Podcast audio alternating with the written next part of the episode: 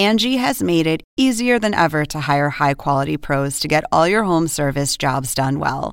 Just bring them your project online or with the Angie app, answer a few questions, and Angie will connect you with local pros who match your specific needs. Or book a service instantly at an upfront price. So join the millions of homeowners who use Angie to care for their homes and get your next home service job done well. Download the free Angie mobile app today or visit Angie.com. That's A N G I.com. Welcome to The Point for June 30th. I'm Lauren Dezenski, co author of The Point. I'm here to cut through the political spin to bring you the news you need to know. Despite what he has said publicly, President Donald Trump was not happy with how his Tulsa campaign rally went. It was supposed to be a return to normal amid the nation reopening. Instead, a fraction of the expected guests showed up, multiple staff members and Secret Service agents tested positive for coronavirus, and Trump ultimately did not get the headlines he expected. Now, the Trump campaign appears to be changing course. The campaign has scrapped planned events for Vice President Mike Pence this week. In his official role as VP, he has been visiting states hard hit by the coronavirus pandemic Texas, Florida, and Arizona, all of which just so happen to be electorally important come November.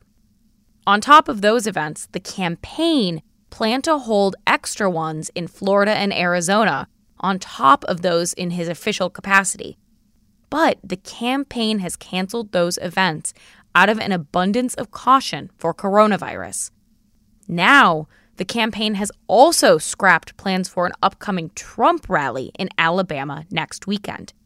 There are concerns about coronavirus infections rising both in the U.S. and Alabama specifically. Trump was slated to travel to the state ahead of the Senate race between his former Attorney General Jeff Sessions and the former Auburn University football coach Tommy Tuberville. But plans were called off as state officials voiced concerns about a mass gathering amid the pandemic, and campaign officials ultimately decided against it. Despite the canceled campaign travel, Trump is still getting out. On Friday, he will travel to South Dakota for a 4th of July celebration at Mount Rushmore. The event, which will draw 7,500 people to the Black Hills without social distancing protocols or a mask requirement, will also feature fireworks and a military flyover. Let's get to the point. The coronavirus is affecting the Trump campaign and even causing it to cancel events. And that is the point for June 30th, 2020. For more updates throughout the week, including our Sunday night campaign edition, subscribe to the Point newsletter at cnn.com slash the point. If you like this audio briefing, you can get it every single weekday on Google Home or Amazon Echo. Or subscribe on Stitcher or Apple Podcasts or your favorite podcast app so you never miss an episode.